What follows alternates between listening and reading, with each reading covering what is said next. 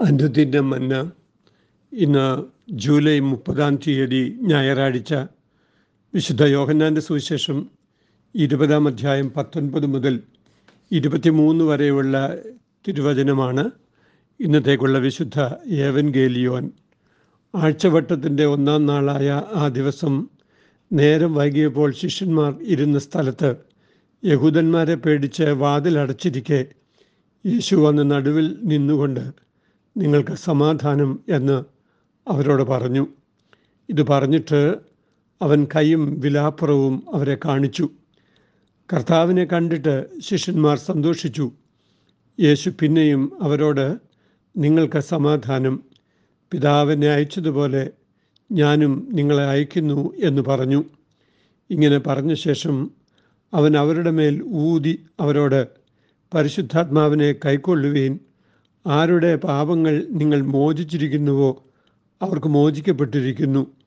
ആരുടെ പാപങ്ങൾ നിലനിർത്തുന്നുവോ അവർക്ക് നിർത്തിയിരിക്കുന്നു എന്ന് പറഞ്ഞു. ദൗത്യത്തിനായി ശക്തീകരിക്കുന്ന പരിശുദ്ധാത്മാവ് എന്നാണ് ഇന്നത്തെ ധ്യാന വിഷയം. യശ്യ പ്രവാചകന്റെ പുസ്തകം അറുപത്തി ഒന്നാം അധ്യായം ഒന്ന് മുതൽ നാല് വരെ അപ്പസ്തല പ്രവർത്തികൾ ഒന്നാം അധ്യായം ഒന്ന് മുതൽ പതിനൊന്ന് വരെ ഗലാത്തി ലേഖനം അഞ്ചാം അധ്യായം പതിനാറ് മുതൽ ഇരുപത്തിനാല് വരെ എന്നിവയാണ് മറ്റ് വായനകൾ. എരിയുന്നത് കൊണ്ടാണ് തീയ കെട്ടുപോകാതെ ഇരിക്കുന്നത് എന്നതുപോലെ കർത്താവ് ഭരമേൽപ്പിച്ച ദൗത്യ നിർവഹണം തുടരുന്നതിലൂടെയാണ് സഭ നിലനിൽക്കുന്നത് എന്ന് ഒരു പ്രശസ്ത ചിന്തകൻ അഭിപ്രായപ്പെട്ടിട്ടുണ്ട്. ഈ ദൗത്യ നിർവഹണം പരിശുദ്ധാത്മ ശക്തിയിൽ മാത്രമാണ് സാധ്യമാകുന്നത് എന്ന് വചനവായനകൾ നമ്മെ പഠിപ്പിക്കുന്നു. ദൗത്യ നിർവഹണത്തിന്റെ ഉള്ളടക്കവും മാതൃകയും വചനത്തിലൂടെയും വചനം ജഡം ധരിച്ചു വന്ന യേശുവിലൂടെയുമാണ് ലഭ്യമാകുന്നത്. യേശുവിന്റെ ആത്മാവാണ് പരിശുദ്ധാത്മാവ്. യേശുവിന്റെ ശൈലിയിൽ നിന്നും അന്യപ്പെട്ട ഒരു ദൗത്യ നിർവഹണവും ക്രിസ്തീയമല്ല. ഇന്നത്തെ വായനകളും വിശുദ്ധ ഏവൻ ഗേലിയോനും ദൗത്യ ശക്തീകരണം സംബന്ധിച്ച് നൽകുന്ന ചിന്തകൾ നമുക്ക് ധ്യാനിക്കാം. ഒന്നാമതായി ദൈവിക സമാധാനമാണ് പരിശുദ്ധാത്മ ദാനത്തിന്റെ ആദ്യ ലക്ഷണം എന്ന് നാം ഈ ഭാഗത്ത് വായിക്കുന്നു. പുനരുദ്ധാന സന്ധ്യയിൽ യഹൂദന്മാരെ ഭയപ്പെട്ട് വാതിലടച്ച് അകത്തിരുന്ന ശിശു സമൂഹത്തിന്റെ മധ്യേ യേശു വന്നു നിന്നുകൊണ്ട് അവർക്ക് സമാധാനം ആശംസിച്ചു എന്ന് പറഞ്ഞുകൊണ്ടാണ് ഇന്നത്തെ വിശുദ്ധ ഏവൻ ഗേലിയോൻ ആരംഭിക്കുന്നത്. ഗുരുവിന്റെ അസാന്നിധ്യവും തങ്ങൾക്ക് സംഭവിച്ചേക്കാവുന്ന അപകട സാധ്യതകളും അവരുടെ ബോധമണ്ഡലത്തിൽ സജീവമായിരുന്നത് കൊണ്ടാവാം അവർ ഭയചകിതരായി തീർന്നത് യേശു അവർക്ക് ആശംസിച്ചത് താൻ അനുഭവിച്ച അതേ സമാധാനമാണ്. ദൗത്യ നിർവഹണത്തിനായി പിതാവ് തന്നെ അയച്ചു എന്ന ഉൾബോധ്യം തനിക്ക് തന്റെ ആളത്വത്തിൽ നൽകിയ അതേ സമാധാനം കർത്താവ് തന്റെ ശിഷ്യർക്ക് പകർന്നു നൽകി.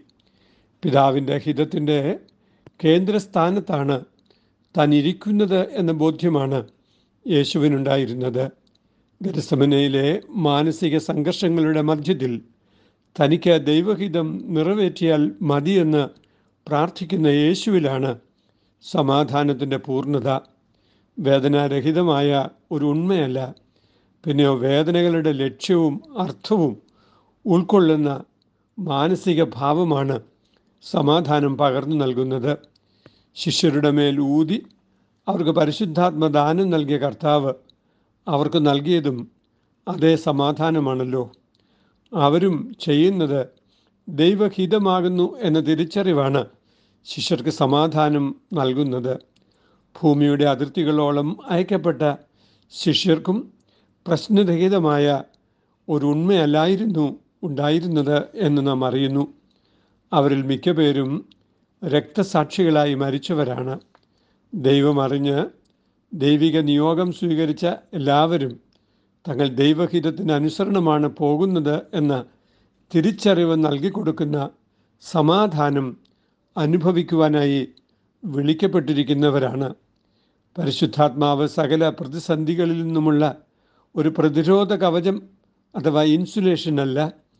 പിന്നെയോ പ്രതിസന്ധികളിൽ ദൈവിക പദ്ധതികളെ തിരിച്ചറിയുന്നതിനും നിലനിൽക്കുന്നതിനുമുള്ള സത്യപ്രചോദനമാണ് എന്ന് നാം അറിയുക. നാം ദൈവഹിതമാണോ ചെയ്യുന്നത്? ദൈവം നമ്മെ പൂർണമായും അറിയുന്നുണ്ട് എന്നുള്ളൊരു ബോധ്യം നമ്മെ ഭരിക്കുന്നുണ്ടോ? അങ്ങനെയാണ് ദൈവിക സമാധാനത്തിന്റെ വാഹകരാകുവാൻ നമുക്ക് സാധിക്കുന്നത് എന്ന് ഇന്ന് നാം അനുഭവിക്കുന്ന ജീവിത പ്രതിസന്ധികളുടെ മധ്യേ നമുക്ക് പറയുവാൻ കഴിയട്ടെ. രണ്ടാമതായി പിതാവ് പുത്രനെ അയച്ച ശൈലിയിലാണ് പുത്രൻ തന്റെ ശിഷ്യരെ അയക്കുന്നത് എന്ന് ഇന്നത്തെ ദേവൻ ഗേലിയോൻ ഓർമ്മിപ്പിക്കുന്നു. പിതാവ് എന്നെ അയച്ചതുപോലെ ഞാനും നിങ്ങളെ അയക്കുന്നു എന്ന് പറഞ്ഞുകൊണ്ടാണ് യേശു ശിഷ്യരുടെ മേൽ ഊതിയത്. കർത്താവ് തന്റെ കൈയും വിലാപ്പുറവും അവരെ കാണിച്ചു. ഉയർത്തെഴുന്നേറ്റ കർത്താവിന്റെ തേജസ്കരിക്കപ്പെട്ട ശരീരത്തിൽ മുറിപാടുകളുണ്ട് എന്നത് നമുക്ക് ചിന്തനീയമാണ്. യേശുവിന്റെ ശരീരം അടയാളപ്പെടുത്തപ്പെടുന്നത് മുറിപ്പാടുകളിലൂടെയാണ്. യേശുവിന്റെ ശരീരമായ സഭയും അടയാളപ്പെടുത്തപ്പെടുന്നത് മുറിപ്പാടുകളിലൂടെയാണ്. ജഡധാരണത്തിന്റെ ശൈലിയാണ് കർത്താവ് കാട്ടിത്തന്നത്. പിതാവിനോടുള്ള സമത്വം മുറുകെ പിടിച്ചുകൊള്ളണം എന്ന് വിചാരിക്കാതെ സ്വർഗം വെടിഞ്ഞ് ഭൂമിയിൽ വന്ന് നാശവും ക്ഷയവുമുള്ള മനുഷ്യ ശരീരം സ്വീകരിച്ചാണ് കർത്താവ് ലോകത്തെ വീണ്ടെടുത്തത് എന്ന് നാം അറിയുന്നു. മനുഷ്യവേദനകളും ബന്ധനങ്ങളും അനുഭവമാകുന്നത് മനുഷ്യ ശരീരത്തിലാണല്ലോ. യഹോവയായ കർത്താവിന്റെ ആത്മാവ് വസിക്കുന്ന ദൈവിക പ്രഘോഷകൻ ഹൃദയം തകർന്നവരെ മുറിവ് കെട്ടുന്നവനും തടവുകാർക്ക് വിടുതലും ബദ്ധന്മാർക്ക് സ്വാതന്ത്ര്യവും അറിയിക്കുന്നവനും ദൈവത്തിന്റെ വിമോചന വർഷം പ്രസിദ്ധമാക്കുന്നവനും ആശ്വസിപ്പിക്കുന്നവനും ദൈവത്തിന്റെ പ്രതികാര ദിവസത്തെക്കുറിച്ച് മുന്നറിയിപ്പ് കൊടുക്കുന്നവനും ഒക്കെയാണ്. അവർ യഹോവയുടെ നീതിവൃക്ഷങ്ങളും നടുതലയുമായിരിക്കും.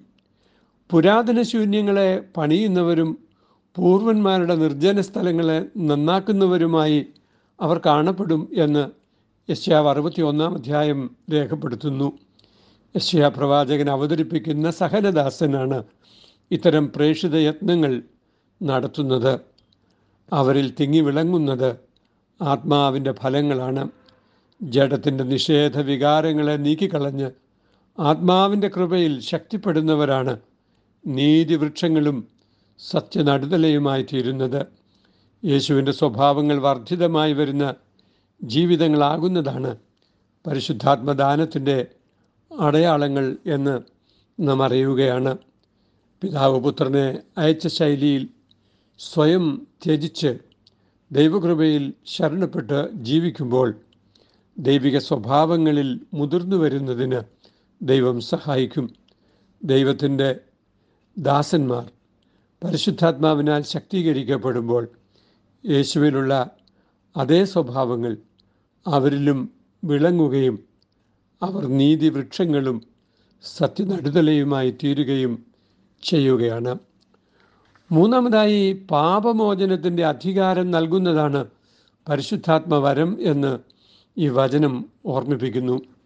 യേശുവിന്റെ വിശുദ്ധീകരിക്കപ്പെട്ട ആത്മാവിനെ തങ്ങളുടെ ശക്തീകരണത്തിനും ശുദ്ധീകരണത്തിനുമായി പ്രാപിക്കുന്നവർ തങ്ങൾ ശുശ്രൂഷ ചെയ്യുന്ന സമൂഹങ്ങൾക്ക് പാപമോചനത്തിന്റെ സുവാർത്ത അറിയിക്കുന്നവരും അത് യഥാർത്ഥത്തിൽ അനുഭവതലത്തിൽ പങ്കുവെക്കേണ്ടവരുമാണ്.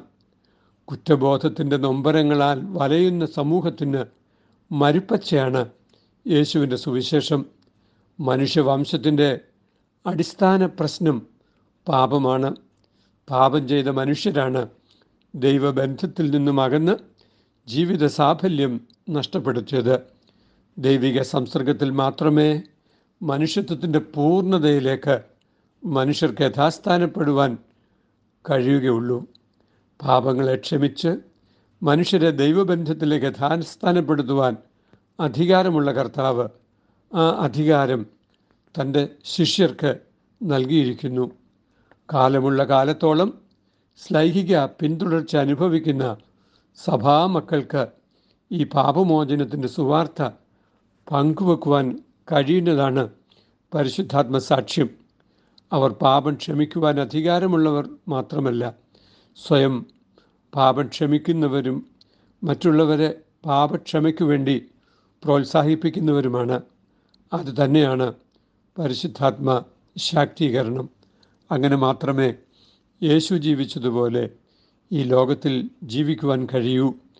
തന്നെ കാണിച്ചു കൊടുത്ത തന്റെ ഭക്തനോട് ക്ഷമിക്കുന്നവൻ തനിക്കെതിരെ കുരിശിൽ അതിക്രമങ്ങൾ കാട്ടിയവരോട് ക്ഷമിക്കുന്ന കർത്താവ് തന്റെ ചുറ്റും നിൽക്കുന്നവരോട് ക്ഷമിച്ച കർത്താവ് ആ ക്ഷമയുടെ വലിയ സന്ദേശവുമായി തന്റെ ശിഷ്യരെ അയക്കുമ്പോൾ നാം യേശുവിന്റെ സ്വഭാവത്തിലേക്ക് വളരുന്നവരാകുവാൻ നമ്മെ സഹായിക്കുന്നതാണ് പരിശുദ്ധാത്മാവിന്റെ ശക്തീകരണം. പാപവും രോഗവും അകറ്റിടുമാ.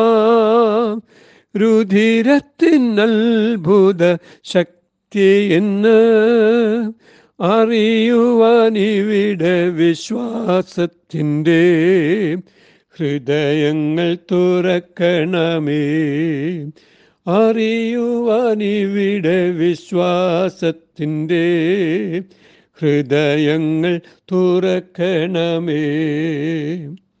ദൈവമായ കർത്താവെ പരിശുദ്ധാത്മാ കൃപയിൽ ശക്തിപ്പെട്ട് ദൈവ ഇഷ്ടത്തിന്റെ കേന്ദ്രസ്ഥാനത്ത് ഞങ്ങളെ തന്നെ ഇരുത്തി സമാധാനം അനുഭവിക്കുവാനും പിതാവ് പുത്രനെ അയച്ച അതേ ശൈലിയിൽ ഞങ്ങൾ അയക്കപ്പെടുവാനും പാപമോചനത്തിന്റെ അധികാരവും പാപമോചനത്തിന്റെ വിശാലതയും ഉൾക്കൊണ്ടുകൊണ്ട് ദൈവസ്നേഹത്തിന്റെ പങ്കുകാരായി തീരുവാൻ ഞങ്ങൾക്ക് കൃപയും തന്ന് പരിശുദ്ധാത്മശക്തിയാൽ ഞങ്ങളെ വഴി നടത്തണമേ. അമീൻ ഇത് കുവൈറ്റ് സിറ്റി മാർത്തോമ ഇടവകയിൽ നിന്ന് എ ടി സക്രിയ അച്ഛൻ.